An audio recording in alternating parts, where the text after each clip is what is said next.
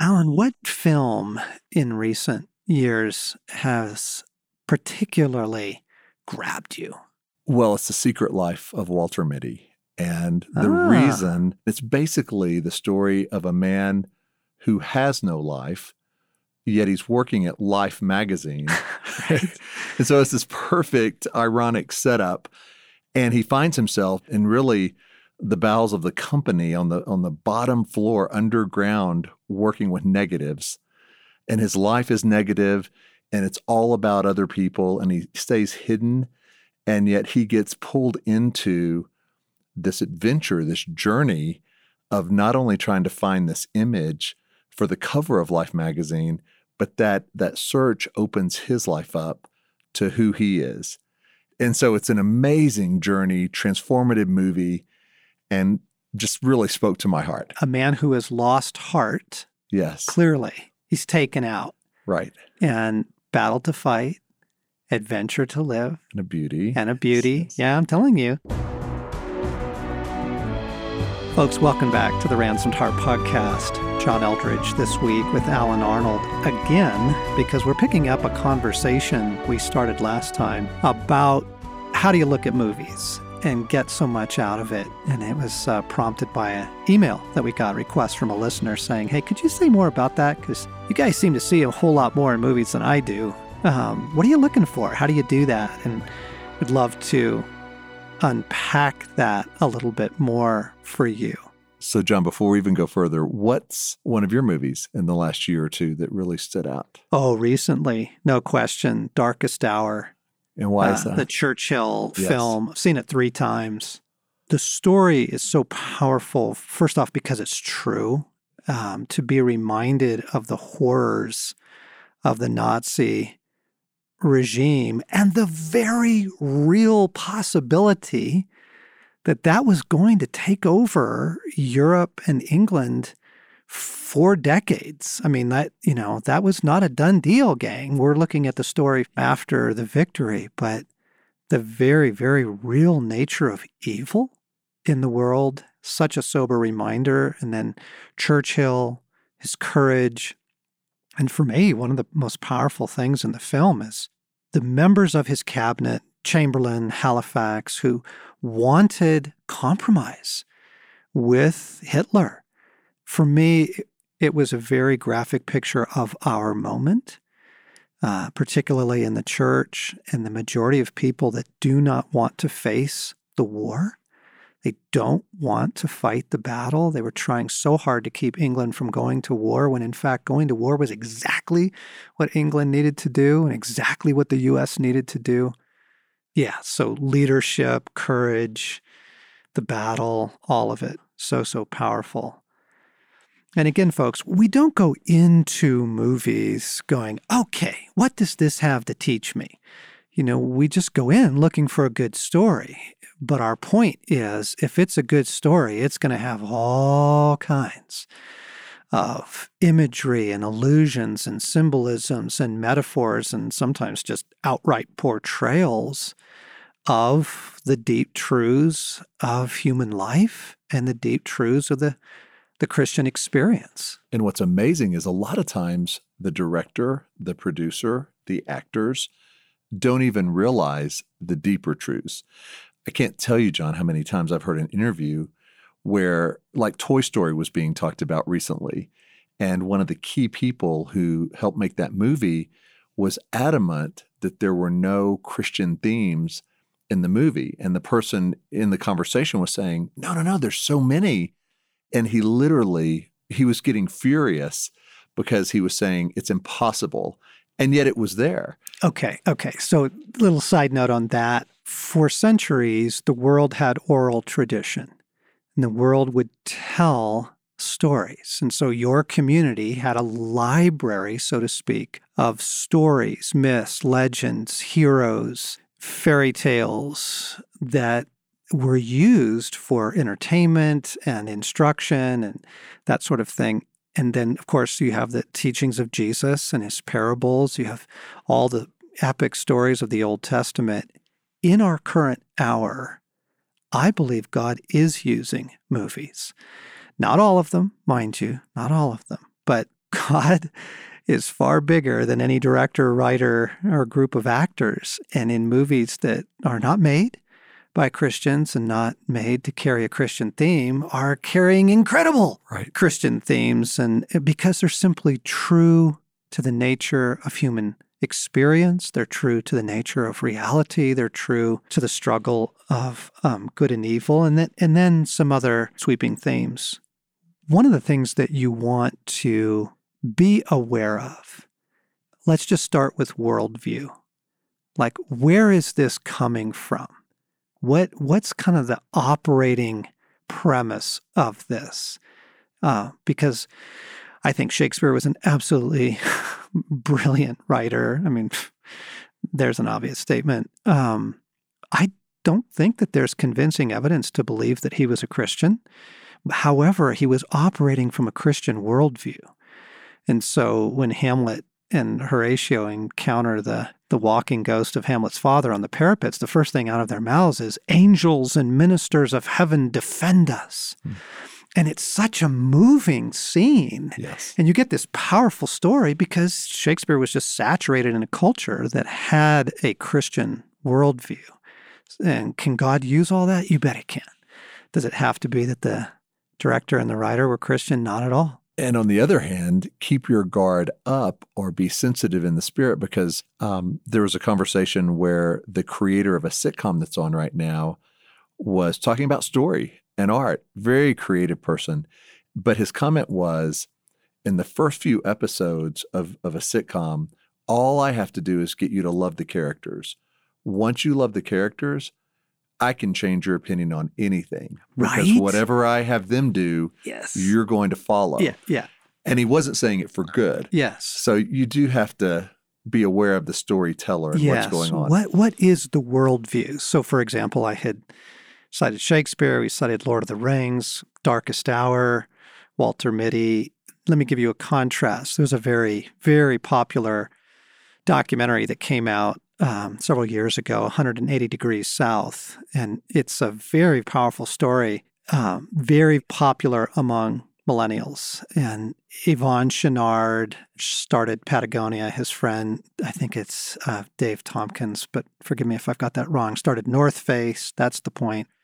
It's a very moving story, and it's it's got hip music and a cool vibe, and it's this trip to South America, and it's surfing, and it's people, and it's fighting for care of creation. It just the vibe of this thing is so cool. And then you get to the climax moment, and they've got Yvon Chouinard himself, you know, going on this climb in South America with these guys, and he gives the the big message is, gang, he says, you got to do something to save your soul, whatever that is.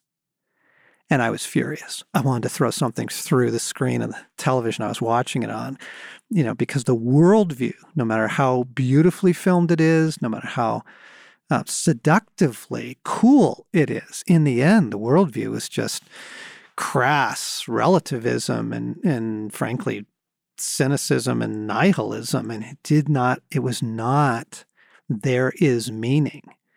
That doesn't mean every story has to have a happy ending, okay? Because some stories don't, but they still have profound and beautiful meaning to them. Of all the Star Wars films that have come out, and recently, you know, we've had this rush of the new trilogy that's being made and released, and, and then the inter trilogy singles that they're um, releasing. I thought Rogue One was extraordinary. And partly because it is the story of good and evil, it is the enormous risk that it takes to overthrow evil, it is courage, it is sacrifice, it is friendship, it is valor. And in the end, spoiler alert, they die for a greater good. And it's not your happy little Star Wars movie, you know, with the heroes and the droids skipping off into the sunset. It's a very sober look at the cost of the battle. And I absolutely love that film Yes. because of the worldview. Yes. Okay. So you can see it's not just about happy, right? So Allen, what else what else resonates with you when you're thinking categories, things that story and film speak to you in? The topic that we had last time that I think is worth just touching on again is if it's true, then it's good ground to go into, even if it may be a little more rough. Uh, and an example of that, John, this morning, I drive my three kids to school every morning.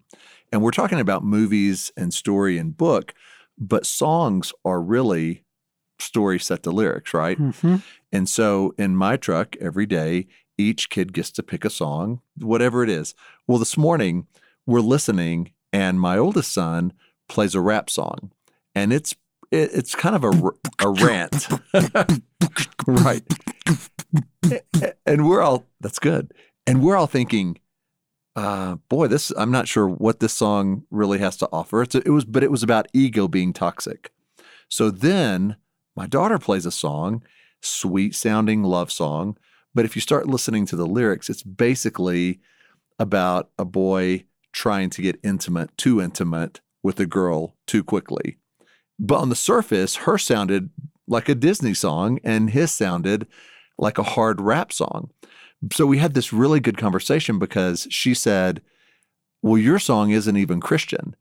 And it was a question of, well, actually, that song was about ego and toxicity. This song was about moving too fast in a relationship without any meaning. And so, John, I think as listeners are thinking about this, you have to move past a category of is the movie R rated or PG 13 or PG? And yes, there's certain things you don't bring children to.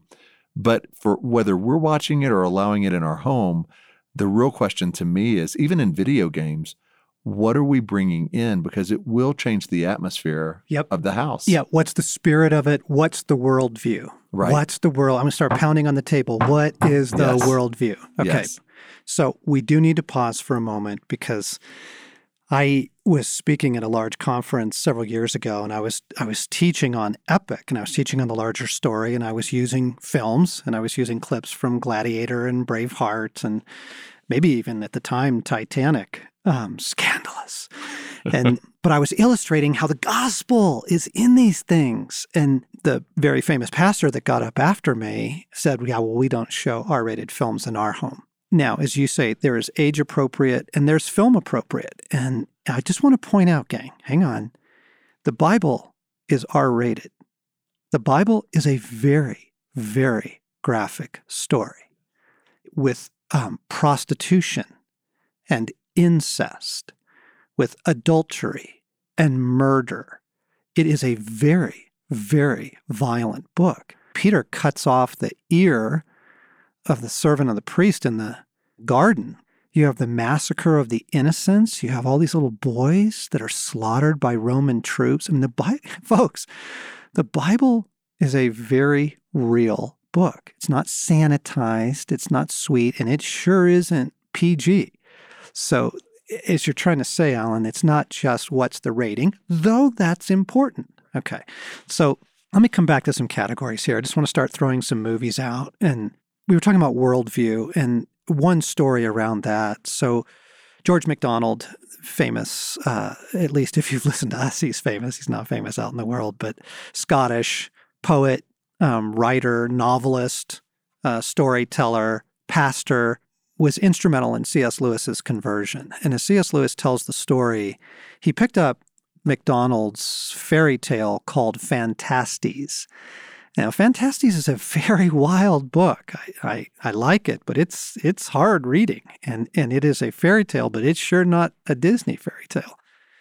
And Lewis says that what he encountered in Phantastes and in George MacDonald was goodness. It was simply the presence and the power of goodness. And I think that's partly because MacDonald was a man so saturated himself with goodness, with the holiness of God. And the stories that he wrote took goodness very, very seriously. Now, there's betrayal, and, and there's temptation, and there's slander, and, and there's a fall. There's a fall. There's always a fall, right? Because there's a fall of man, and there's a fall of Peter. And the scripture says the righteous man may fall seven times a day, but he gets back up. Um, but in MacDonald, what he encountered was goodness. Okay. And and Lewis said it baptized my imagination. I just had never Mm. encountered that kind of goodness before. So the overall effect of it, though it may be sad, though it may be heartbreaking, the overall effect of it is I am drawn toward goodness. I long for the good. So other categories, obviously we've been talking about the battle of good and evil. That's okay, I'm going to let go of that. I'm going to go on. Allen, you mentioned something I thought that was very, very powerful um, the issue of identity Yes. and how many stories turn on the necessity of the hero or the heroine or the group of people, even coming to their true identity. almost every good story. To me, it goes back, John, to the hero's journey. That for listeners, if, if you're not aware of that, it's like you were mentioning in our first podcast, every story has certain beats. And so they mirror our story. And part of that is discovering who we are. And that's why that that is similar in so many stories. But Madeleine L'Engle um, had a quote that says, Stories are able to help us become more whole to become named. And naming is one of the impulses behind all art to give a name to the cosmos we see despite all the chaos. And I think that's what the best stories do is this theme of not just naming what's around us, but giving us a name, an identity for who we are. And and one of my favorite trilogies, uh, it's it's by an author named Stephen Lawhead, and he wrote a series called Song of Albion. So it's Celtic uh, mythology, but it's also rooted in the current day, and and he steps into this other reality. But listen to this; it's a really short quote, but it touches on the naming, and it touches on identity, and it's it's on the front page of the journal that I have right now. There, in the deep-hearted darkness of the night, I stroll the pebbled beach, gazing up at the brilliant stars, listening to the play of water on the shore. I was astonished. Never in all my life had I been so moved by a simple song about a mermaid. I could neither believe nor understand what had happened to me, for it seemed that something inside me had been awakened, some long sleeping part of me had been roused to life, and now I could no longer be who I was before. But if I was no longer to be who I was, who was I to be? Oh, I, I'm right there. Who am I? So, right? It's Jean Valjean. It's, right, it's the turning right. point of Les Mis is his encounter with the priest and his struggle with identity of is he going to live as the the convict, right? Or is he going to come to a new identity? And back to Rogue One, you know, Jyn Erso, early in the film, who's going to be the heroine, Mhm, early in the mhm. film, cynical, unbelieving, uh, shut down, resigned, self protective, doesn't like being Jyn Erso. And she actually is operating Right. under an alias. Right. Uh, but then when she learns who her father truly is and what he is doing to live, you know, the cost he's paid to live valiantly, then she wants to rise up to her name.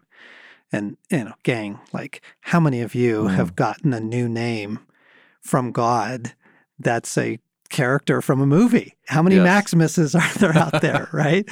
yes, because God will use those stories in your quote to awaken the heart right. to awaken the heart and to bestow identity. And John, don't you think that's why if you're at a movie and whether you're watching a trailer or whether you're watching the specific movie you went for, when you start to tear up in a movie, when something is causing you to choke up a little bit, that is fertile ground to go into, if not right then, later, of what is that that's causing these tears? Because so often that's identity related. Yes. Or story related.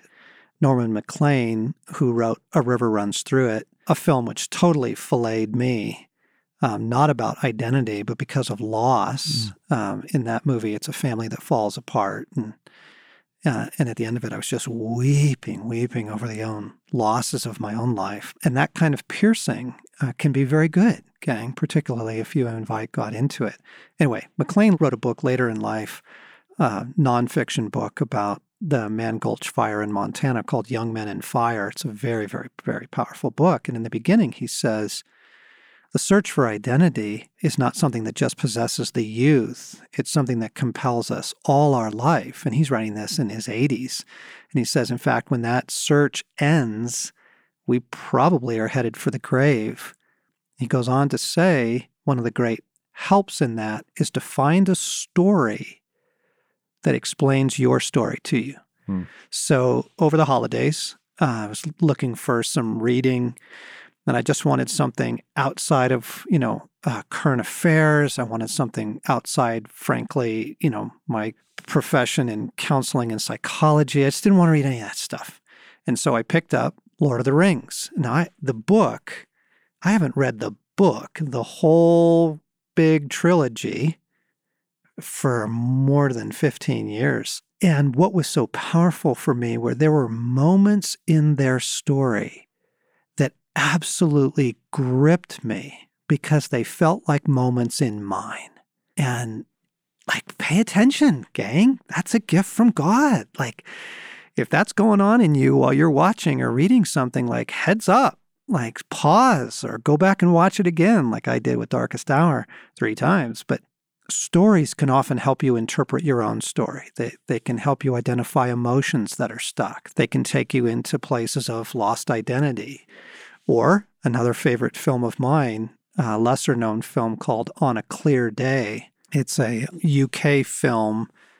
Interestingly, several of the actors from Braveheart are in it, but as completely different characters. And it's a it's a father son story, and it's a father wound story, and it is a powerful, powerful story because it goes into deep themes, again, that are just simply true to the human heart: childhood, loss, what our father taught us about ourselves. And, and then, yes, redemption. In that film, uh, there's an extraordinary redemption story. I think redemption's important, gang. I, I don't think every story has to have a happily ever after, but in this age of um, cynicism, resignation, unbelief, nihilism, like if you walk out of a film and it just rips you of hope, and rips you of meaning and just kind of leaves you with the feeling of there is no redemption. Not a good Watch story. Out. Watch out. Yeah. And eh, just a few weeks ago, I saw The Greatest Showman, a musical. Yep. I don't tend to go to musicals. My wife had seen this and said, You've got to go see this. Well, I'm there with my 17 year old son and literally tearing up like every five minutes. And he's looking at me like, Dad, what what's going on? Like this, it's a, a musical about P.T. Barnum, the, the man who started the circus. But what was going on on a heart level, I knew, was it was about a man who nobody really believed in. And he pursued this dream that he had zero chance to achieve. And against all odds, by bringing together misfits like him and outcasts, this beautiful thing happened. And, and so, on a heart level, if you get beyond the literal well, is this exactly factual or or or well, is this exactly like my story? Right. Like I'm not going to be a circus man. Yes. But it's a story of the heart. And so the rhythm of the heart, if you'll use that, and John, you always say, test things by the fruit. What fruit is it? So, like you said, if you leave something, either feeling, man, maybe I really should pursue that affair, or maybe I, sh-, you know, and there's all these movies that glorify I mean, you rarely see in a movie a husband and wife in love. Right. It's always the outside person drawn to the other person. And so, what is the fruit of this movie? Is it is it causing you to love God deeper, to love your family deeper, uh, to want to run more into the dreams that God's given you, or is it something that has a toxic effect? That is a heart level, spirit led. I think that's where we ask God for eyes to see there's some trailers where I've walked out during the time of the trailers before a movie because maybe it was a horror film. And I was like, I, I just don't, I just don't want to be in the room with this. I'll come back for the movie. And it's not because I had a young kid. I don't want that in my mind. Exactly. Yeah. We've talked about courage. We've talked about sacrifice, identity. Right. Worldview. Worldview. We've talked about creation, fall, rescue, restoration. And you just can't avoid that. You just can't get past that. And while the ending of Gladiator is in some ways very tragic, Maximus dies. The symbolism of Christ dying for us, and Maximus's last words are free the prisoners. You know, like, come on, that's Isaiah 61. Oh, cow. He gave his life to free us. The overall effect of it, um, so powerful on the themes of fall and sin. It's very honest. It's very honest. We're not talking about dishonest, sweet, little films. So many Christian films are not honest about evil. They're not honest about the human heart. They're not honest about redemption. And that's why they just feel so two dimensional. They don't feel powerful. I think restoration is a very important part of the story. It's certainly a critical part of ours. And while not every film has to have restoration, it does have to have the promise of it. Um, a very difficult film that I love is the old film The Mission about the Jesuit priests in South America and, and based on true events and bringing the gospel to the people in the jungle. And then the church actually intervenes and tells them to stop because, for political reasons, it was interfering with the slave trade. And the end of the movie is tragic and yet, there is this very hopeful turn right at the very end when some of the young children escape and are paddling deeper into the jungle. And you have to ask yourself, is there redemption? Where is the redemption? I got myself in a lot of trouble back in the days that I was using Titanic, you know, because yeah, there's um, there's adultery in the film, there's nudity, and and frankly, I don't watch that. I I don't expose myself to everything, gang. I close my eyes during some of the bloodier scenes of Braveheart, and, and I close my eyes to scenes of sexual exposure and nudity and sex scenes. I don't watch that.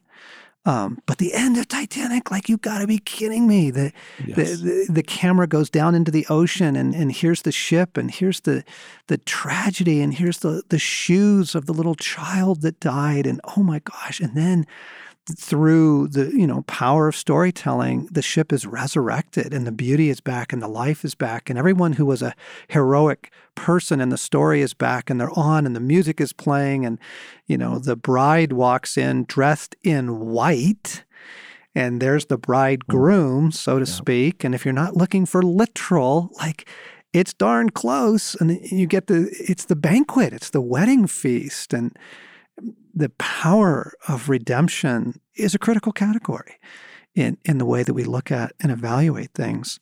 I do feel like we need to now, having said all that we've said, including about the R rated nature of the Bible, I do feel like we do now need to give a couple cautions. I went to uh, the movies last night, surprised Stace, called her up, said, Hey, date night.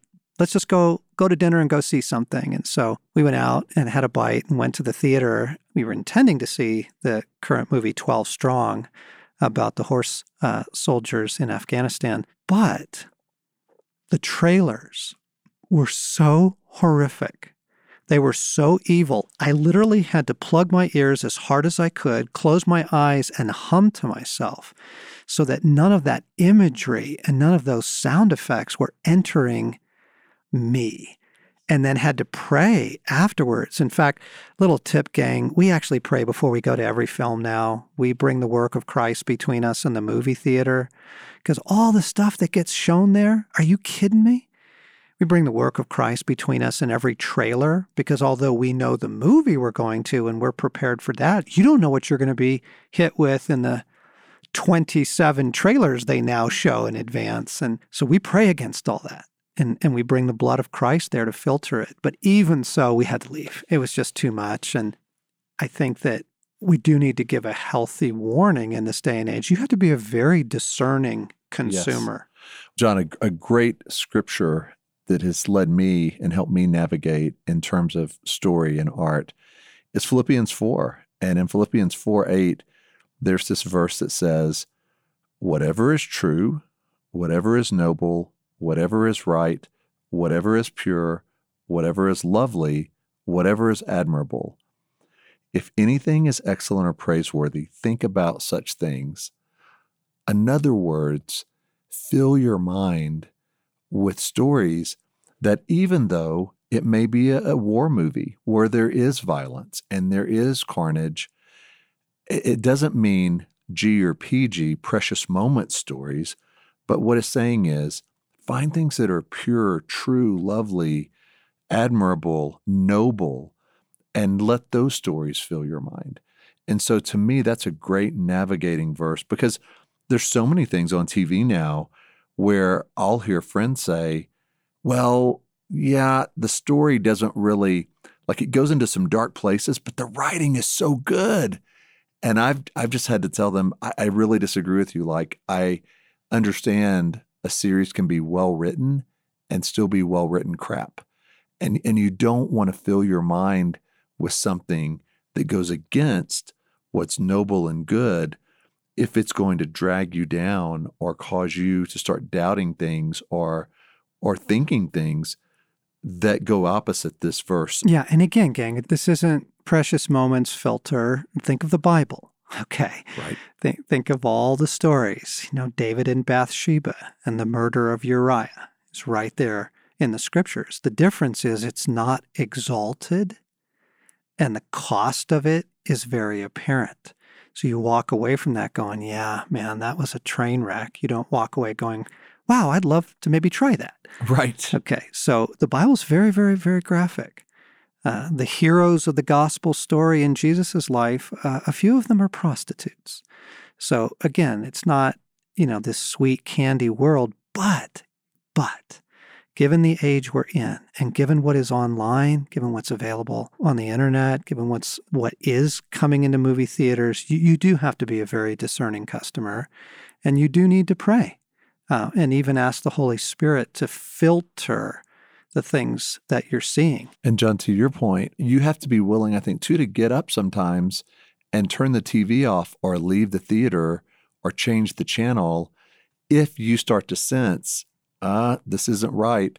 Like there has to be that upfront willingness to say, I'm done. Yeah. Like, no, the story's yeah. not worth that. And the reason, folks, this story is so powerful, the reason is because it is powerful. It does affect the human heart. So I want to end with two quick stories. I remember years ago, Stace and I went to see the long film Pearl Harbor, which one reviewer said I thought was pretty funny about the Japanese secret plot against an American love triangle. um, but but at the end of the movie, I was so powerfully struck by the true story of Pearl Harbor, what actually happened, and something um, the Spirit of God said to me while I was sitting in the theater, "It's going to happen again." And two months later, there was 9 11. Like God will speak. He will speak powerfully through story. It's still one of his favorite means. And then most recently, Darkest Hour, the Churchill film, and watching Churchill almost alone urging England and the world not to capitulate. And I just thought, oh my gosh, there's the church. There's the moment we're in right now. There's the courage it's going to take to resist evil and take a stand. And so God is speaking. He is speaking, and He's speaking powerfully through stories. And you can learn so much about your own story. Pay attention to the emotions it takes you. Pay attention to the memories it takes you to. It may lance an old wound, and, and then there's an opportunity for the healing of Christ there. Be a discerning customer. Hope you've enjoyed a two part series with John Eldredge, Allen Arnold here on stories and movies and kind of what we're looking for.